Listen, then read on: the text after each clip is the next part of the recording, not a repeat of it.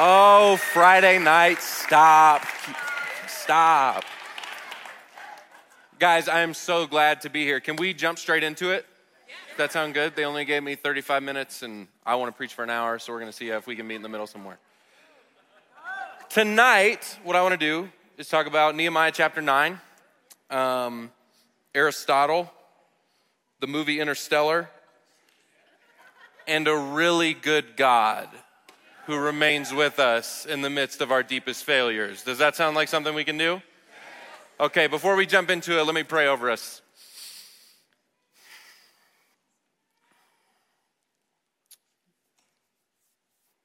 God, what I keep hearing from you tonight is that you you have something for us. But before we even get to that, you want us to know that we are safe with you. That you can be trusted that we can come to you with everything we've been carrying and sit before you and open the scriptures, and you have something for us. So, Father, Son, Holy Spirit, we ask that you would make yourself incarnate to us in this space tonight. That we would leave different people, that we would leave transformed, that you would renew our minds, that you would challenge and convict our, convict our actions, that you would push us into places that you have been but are inviting us to go deeper with you. So, God, would you do it? We pray all of this with the bark and in faith in the name of Jesus. Amen. Wow. Impeccable timing. Impeccable timing. Okay, here we go. So listen, every story has a flow to it. Every story has movements to it. You can think of some of your favorite stories, books you've read, movies you've seen, plays you've gone to, albums you've listened to. They all have this sort of mindful movement through things.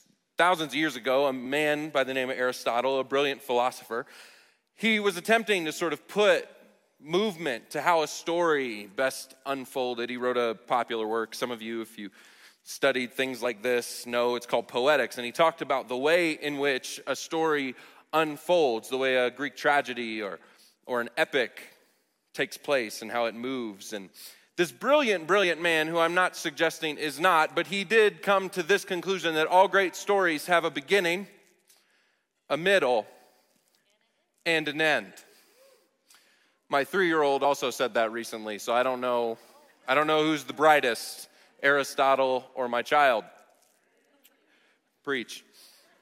He said there's a beginning, there's a middle, and an end. The way he described it is as if every great story is like a knot, and what happens in the first part of the story is a character is sort of examining the knot, the tension, in the world in which they live. In the middle of the story is where action begins to happen, and they slowly begin to turn the knot around and look at it and see what's going on with it. And then in the end is resolution, is when the knot comes completely untied. There's a beginning, there's a middle, and there's an end. However, what I would propose to you tonight is that the stories we sort of remember the most, the stories that haunt us the most, the stories that hang around with us, I think this is true in culture as well, are the stories that employ a storytelling trick called a plot twist. Some of you can remember, I think the most popular version of this is probably for many of you the first time you saw the movie The Sixth Sense. And I know most of you are Christians, so you don't watch any movies like that. But for the rest of you who are normal people, you remember this movie. You remember seeing it, and there's this moment where you're like, oh my goodness, I won't give the plot away because people get so bent out of shape with spoilers even for movies that are 25 years old. But you remember what happened. It's that moment where you're in the midst of a story and using Aristotle's metaphor, you realize that the knot you are looking at may not even be a knot after all. Maybe something completely different. The story that I think does this the best, or at least my favorite, is the movie Interstellar. Any fans in the room tonight? A few? Okay. I watched it this week to sort of refresh my memory, you know, sermon research and whatnot. And if you haven't seen it, let me unpack the plot real quick. Earth is dying. A nice way to start. Not literally, in the movie. Earth is dying. A man named Cooper is recruited by NASA to go out with a team of astronauts and attempt to find a new planet that is livable for humanity. In order to do this, he leaves behind his friends and his family and his home and this earth that is falling to pieces. Meanwhile, his 12 year old daughter that he leaves behind, as she grows up and matures, she begins to solve the equation of gravity, which they need to do in order to get these mass millions of people off of the planet. Now, the tension of the story lies in that his daughter grows up believing that her dad has just abandoned her.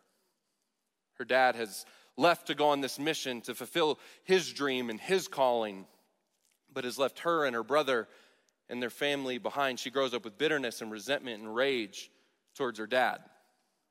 The unraveling of the story, though, is that the world is not saved, but they find a new home for them. But the plot twist in it is that his daughter, who has spent all this time attempting to solve the equation of gravity, solves it with the help of what I'll call a ghost.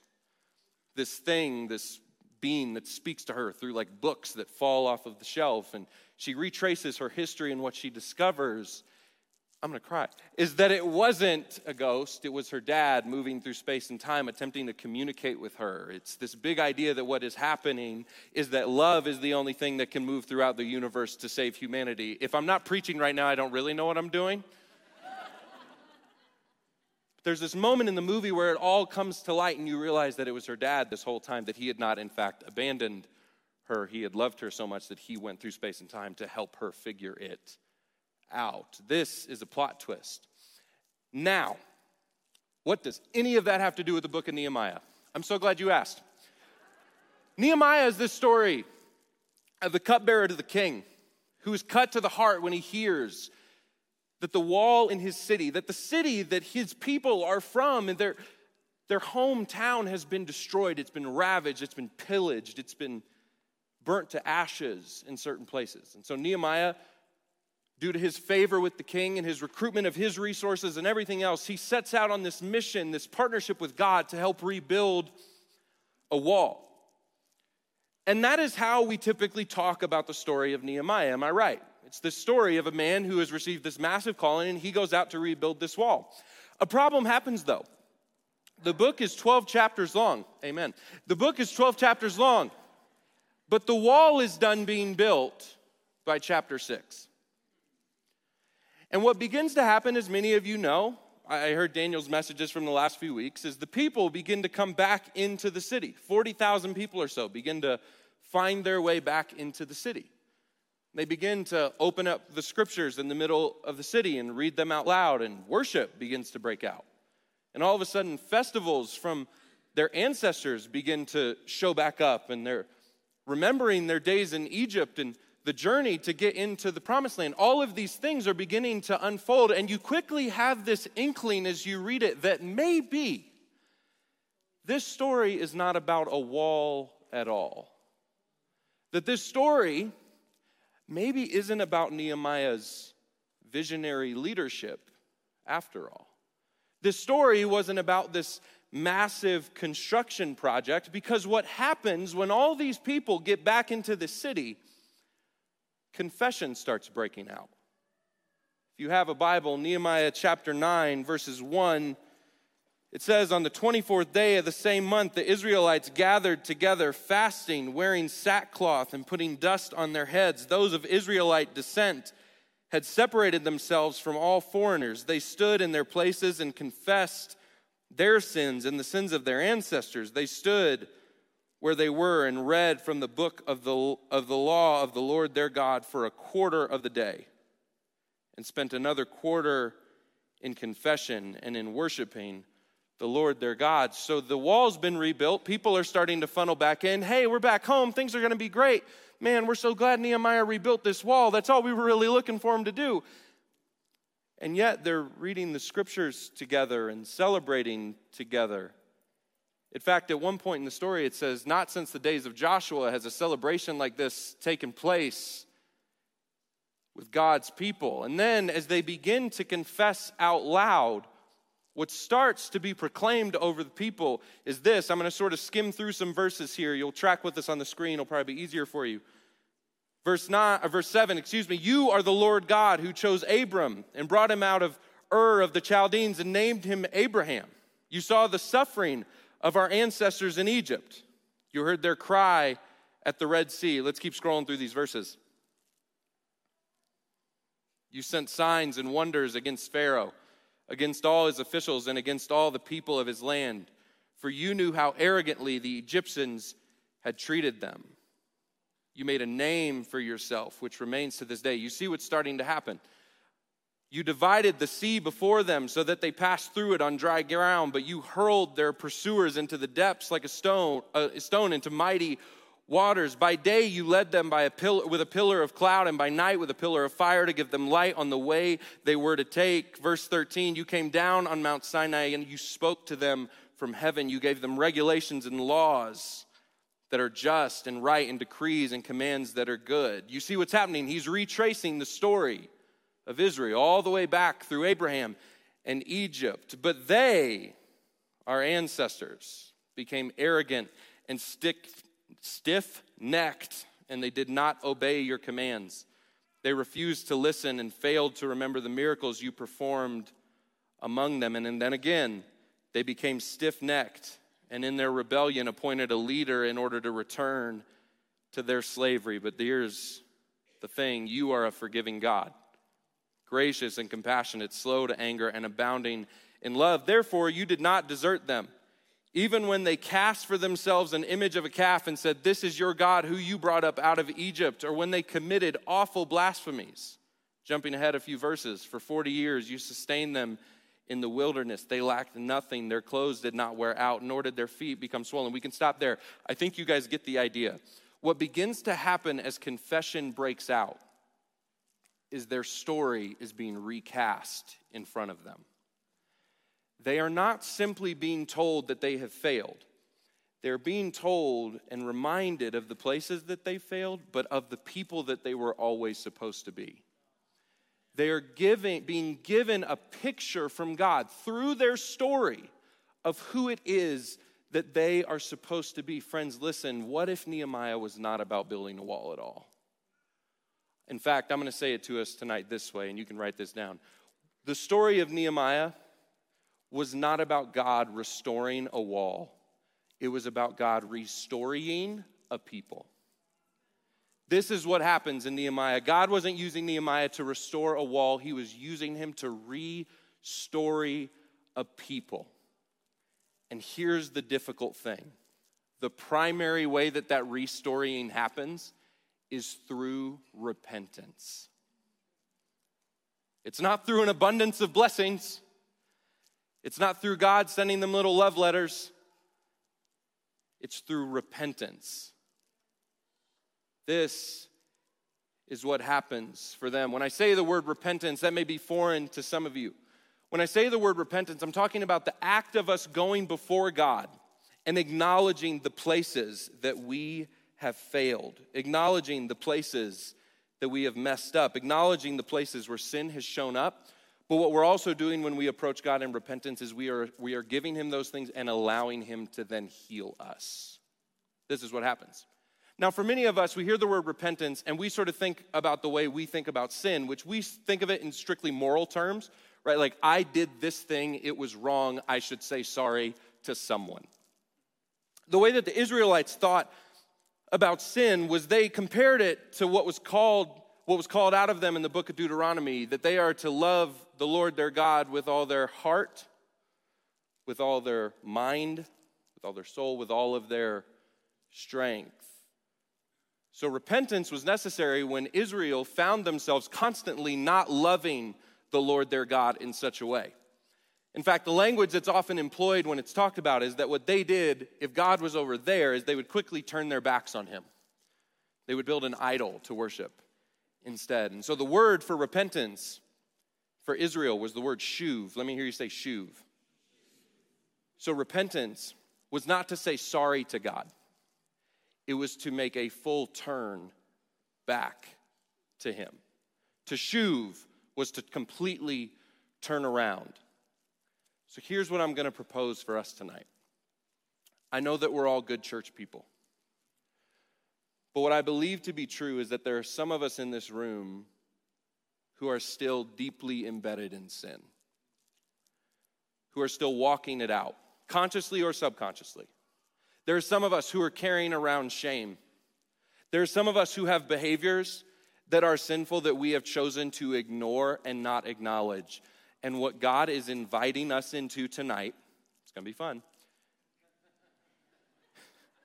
is to turn back to Him in full repentance. So, with the few minutes that I have left, what I wanna do is paint a picture for you of what we see about repentance in the scriptures in Nehemiah chapter 9. The first thing that I see is simply this that repentance is often initiated when we hear the words or word of God.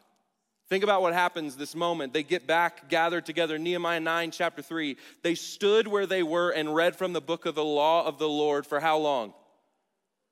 A quarter of the day. I know Daniel sort of teed this up for me because this happens in chapter 8 as well.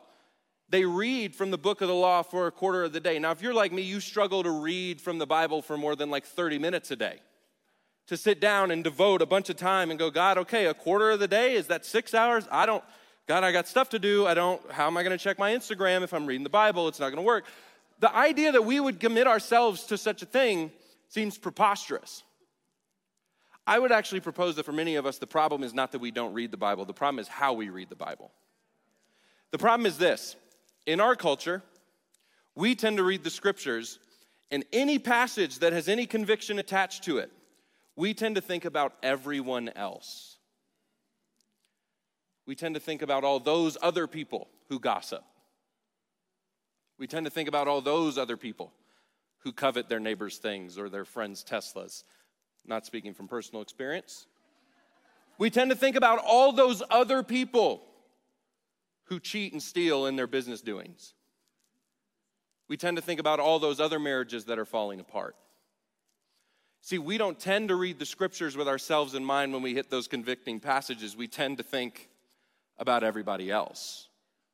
But the scripture, this story at least, invites us as we engage with the scriptures to not consider the other people out there, but to consider ourselves.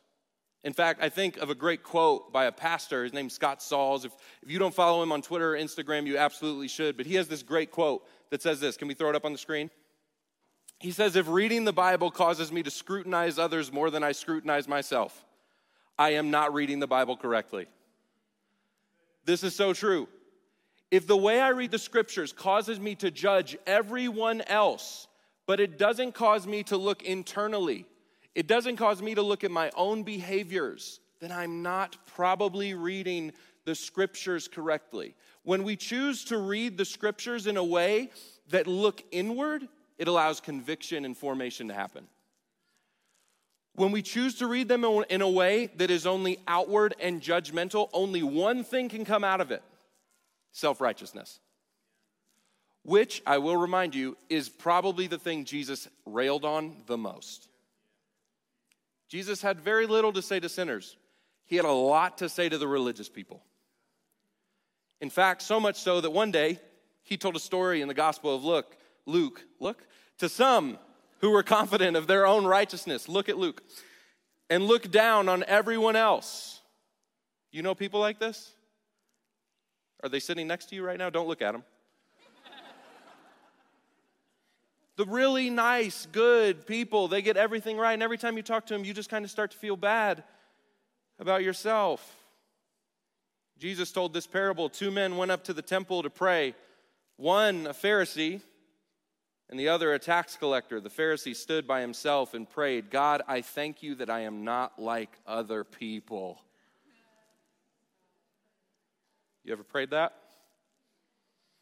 The robbers, the evildoers, the adulterers, the Republicans, the Democrats, the people who look differently than me, the people who think differently than me, the homeless people who annoy me when I drive by them, my in laws, my kids, the people I go to work with. Thank God I'm not like them or even like this tax collector. I fast twice a week and give a tenth of all I get. But the tax collector stood at a distance Hear that. What self righteousness does is it drags you further away from God, it doesn't bring you closer. He stood at a distance. He would not even look up to heaven, but beat his breast and said, God, have mercy on me, a sinner. It is through his humility that this tax collector is brought in to the kingdom. Jesus says, I tell you that this man, rather than the other, went home justified before God. For all those who exalt themselves will be humble, and all those who humble themselves will be exalted. Friends, let me just ask you a question tonight. How is it that you hear the scriptures? Are they about everyone else? Do they have something to say about you? Because what we see is when we know that they have something to say about us, repentance can break out, revival can break out. The other thing that I notice about repentance in this passage is that repentance seems to be our natural response to seeing God for who He truly is. Repentance is our natural response to seeing God for who He truly is. Think about the way that the story of Israel is told. You alone are God, you made the heavens. You give life to everything. You see the suffering. You lead people. You're forgiving. You're gracious. You're compassionate. You're slow to anger. You're abounding in love. It was when the Israelites saw the character of God clearly, was also when they saw themselves clearly. When they saw God for what he truly is, it reminded them of all the times that they are not so quick to forgive. But in culture, what we tend to do with the places of sin and brokenness in our lives is we justify them. Because we don't look at God, we look at everybody else. Real quotes. Everyone watches porn, so does it really matter? Well, everyone's marriage, people sleep around, so does it really matter? Everyone skims a little off the top, so does it really matter? Everyone hates part of their family. So, does it really matter? We so often, instead of looking to a holy and righteous God to compare and contrast our lives with, we look at other people who are just like us. We're just like each other. We're different. We have different stories. We have different reasons that have brought us to this moment. But we all have the same capacity to be bitter and hold grudges. We all have the same capacity to not lead, but to follow apathetically. We all have the ability to look upon the suffering of the world and go, someone else will take care of it. But that's not who this God is. This kind of God is the God who looks at the suffering of people and he steps in and he intervenes. And when Israel sees that and compares and contrasts their character with it, they recognize that they are in need of deep healing. This is what happens. The last thing that I notice is simply this that repentance can have long lasting effects when we are willing to be specific with God. Recognize what happens in Nehemiah over and over and over again. If you have a Bible, verse 16 will show this to you. They says, it says, but they, our ancestors, became what? arrogant, stiff necked. They did not obey your commands. They refused to listen. They failed to remember. They became stiff necked and in their rebellion appointed a leader in order to return to their slavery. Later on in the chapter, it says this Our kings and our leaders, our priests and our ancestors did not follow your law. They did not pay attention to your commands or the statutes you warned them to keep. Listen, recognize what Israel does is they get specific about the failures. They don't just turn to God and go, God, forgive me, a sinner. You know the stuff. They don't just go, God, we've messed up. We did some things, some stuff happened, said some words. But how often, when we approach God after we've sinned or after we failed, we tend to be a little hesitant. We just speak to him in generalities. God, you're so good and I'm so not. Would you would you fix me? You know the problem when we go to God with generalities is you can't fix things when you won't be specific about them. You can't deal with behavior if you won't be specific about it. I think about this with my kid. Those of you who have kids in the room, you know how this works. My son, he's a three year old boy named Huck, and Huck has more energy than I know what to do with, than he knows what to do with, than anyone knows what to do with, which means he has no comprehension of boundaries. He just pushes up on people and throws his body around, he does all sorts of stuff. We also have a one year old little girl named Maisie who's just like starting to learn how to walk. We think she knows how to walk, she's just stubborn, so she won't do it. But every time she'll be standing up, my son will like be playing around and he'll walk over and accidentally like step on her foot, which tears are induced. The world is ending. You know how this works. And we'll grab him, we'll bring him over, and we'll say, Hey, Huck, can you say sorry to your sister? He'll go, Yes. Sorry, Maisie. I'll go, Can you tell her what you're sorry for? Um, because and I'm like, You have no idea what you're saying sorry for. You're simply saying sorry because you think that your dad expects it of you. I'm sure none of us have ever operated that way with God. God, um, sorry. So we'll take Huck, we'll take him over to his sister, and we'll say, Can you say to him, can you say to her, I'm sorry for stepping on your toes? He'll go, Maisie, I'm sorry for stepping on your toes. And the whole room applauds, and it's a big celebration. Why do we do that as parents? Because we have this inkling of hope that maybe the behavior will stop. We have this deep wish and desire that maybe one day he will just get that you don't step on your sister's feet. And as Jesus says so often in the Gospels, how much more does our Father in heaven do that with us. When we come to God with the specificity of our sin, things can be healed, bondage can be broken, chains can actually hit the floor. Do you get what I'm getting at here? So, friends, where are the places in your life that you have chosen to ignore and neglect sin and just vaguely apologize to God? To just go to him and go, God, I, I'm a sinner. You get it. Here's the thing. Because, friends, your idolatry of money will never be healed if you don't call it that. Your addiction to whatever will never be healed until you call it an addiction.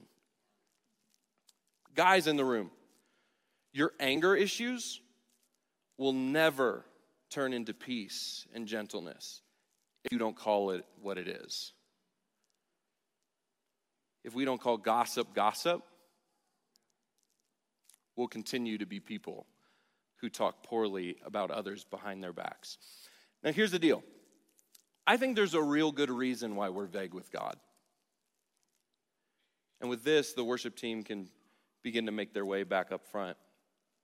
I think there's a real obvious reason that we are, but it's going to require some of us to be honest in this room tonight. The only reason that we would not be specific with God about the places we have failed is if we are not totally sure what He will do with us when we are. I know that's true for me. There's only one good reason why you wouldn't be specific with a God who is holy and good and it's if you are not sure if he is in fact holy and good. So we approach him with vague generalities instead of telling him the places that we have fallen short. And if this is true for you tonight, friend, one, you're not the only one.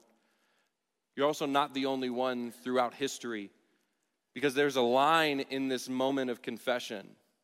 It's Nehemiah 9, verse 33. It simply says this In all that has happened to us, this is talking about God, you have remained righteous.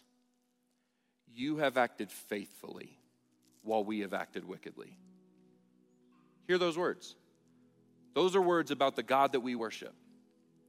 That in all that has happened to us, in all the places of failure, this is why they recast their story in the midst of this in all the places where sin has run rampant in our lives, in all the places where sin is still holding on to us, we may have acted wickedly, but our God has acted faithfully.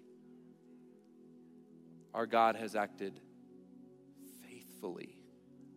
What that means is that when Israel came to him with their specific failures, you know what God didn't do? Oh my gosh, I'm shocked. I'm so surprised. And then boot them out of creation. You know what he does every time? Come on in. I'm safe. You can trust me. I've been faithful then, I'll be faithful now. You can trust me. The lie that the enemy tells us is that he can't be trusted, which only leads us to shame. This is what happens in the garden. Adam and Eve sin, God shows up. Adam and Eve said, We hid because we were naked. And God said, Who told you that? Why are you hiding? You don't need to hide from me.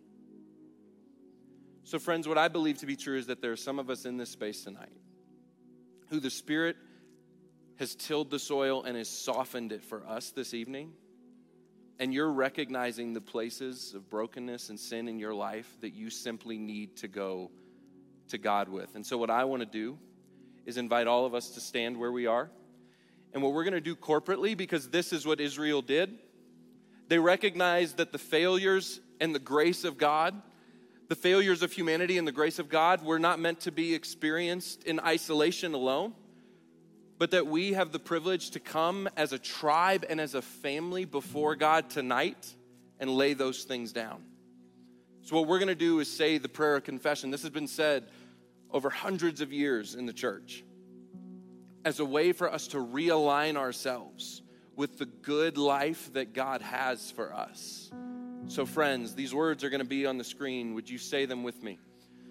Most merciful God, we confess that we have sinned against you in thought, word, and deed, by what we have done and by what we have left undone. We have not loved you with our whole heart. We have not loved our neighbors as ourselves. We are truly sorry and we humbly repent for the sake of your Son, Jesus Christ, have mercy on us and forgive us, that we may delight in your will and walk in your ways to the glory of your name. Amen. And friends, it is with that confession that we now approach the table.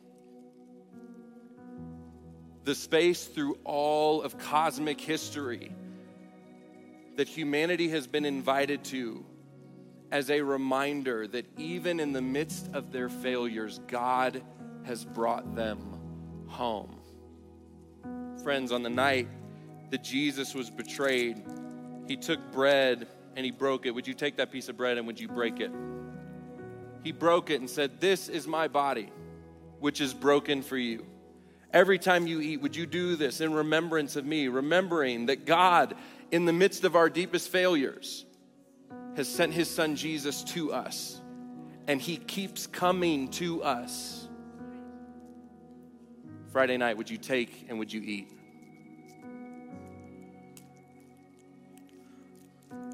That same night, he took a cup and he said, This cup is the new covenant in my blood. A covenant is a promise, friends, and God doesn't break his. And his promise is that what has happened through the cross is you have been brought in and made right in a never ending, eternal way with God. It can never change. He said, This cup is the new covenant in my blood. Every time you drink it, would you do it in remembrance of me? Friday night, would you drink?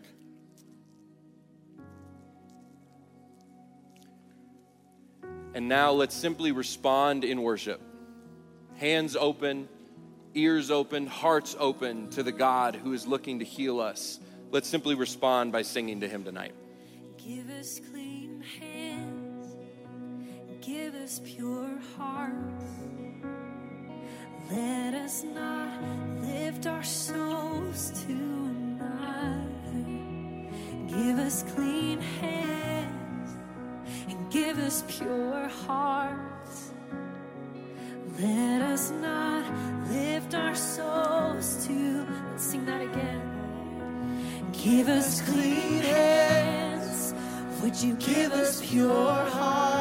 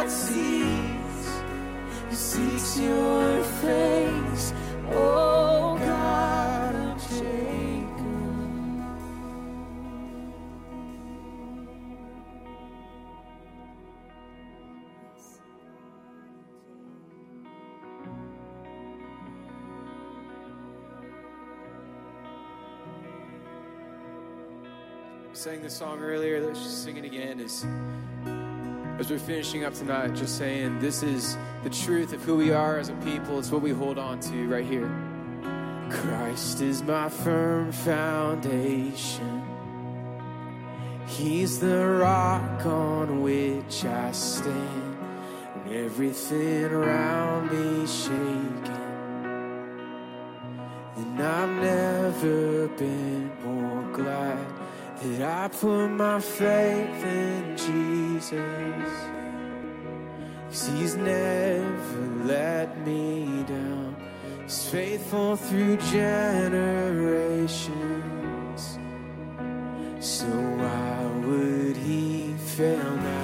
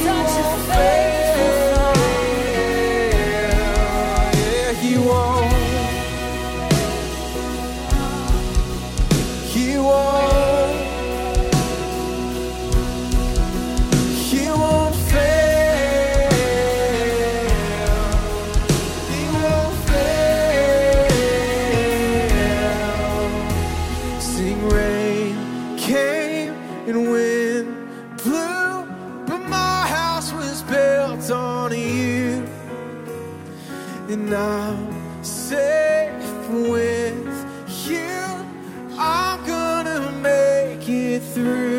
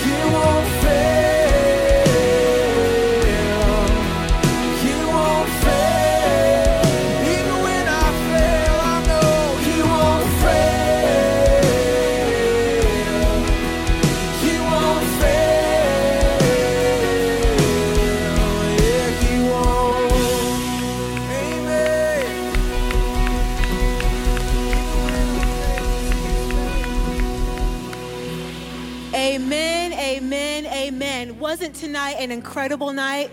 Amen. I'm glad y'all were here. Thank you so much, Rory, for being with us tonight. Incredible. Um, again, join us for First Wednesday, this upcoming Wednesday, if y'all can make it. Sign up for baptisms if you are interested. And if you are new, new ish, have questions, or just want to hang out, come hang out with me and Vincent in the back after the service, okay? Our prayer team will be here after the service. So if you need prayer, if you want someone to partner with you and agree with you about repentance and the things of the Lord, um, our prayer team will be down here. But if you wouldn't mind holding out your hands, I would love to bless you on your way out. So, Lord, I pray that you would bless my friends. Shine your face upon them. Be gracious to them, Lord.